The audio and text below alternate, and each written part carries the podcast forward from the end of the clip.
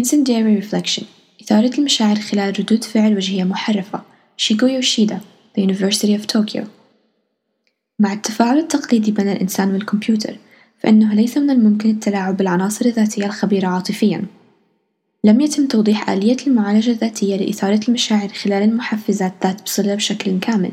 ولذلك فإنه من الصعب جدًا إثارة مشاعر خلال التقنيات الهندسية. مع ذلك وفي مجال العلوم المعرفية يجادل بعض الباحثين أن الاعتراف في الاستجابات الجسدية تشعر دون وعي عن المشاعر. ويليام جيمس عبر عن هذه الظاهرة بقوله نحن لا نضحك لأننا سعداء نحن سعداء لأننا نضحك.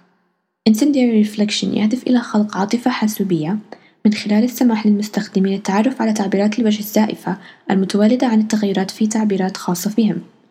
النهج يعالج الحالات العاطفية من خلال ردود الفعل من تعبير الوجه المحرف في وقت حقيقي كالوجوه المبتسمة اصطناعيًا والوجوه الحزينة اصطناعيًا. أظهرت الدراسة أن النظام يمكنه أن يغير الحالات العاطفية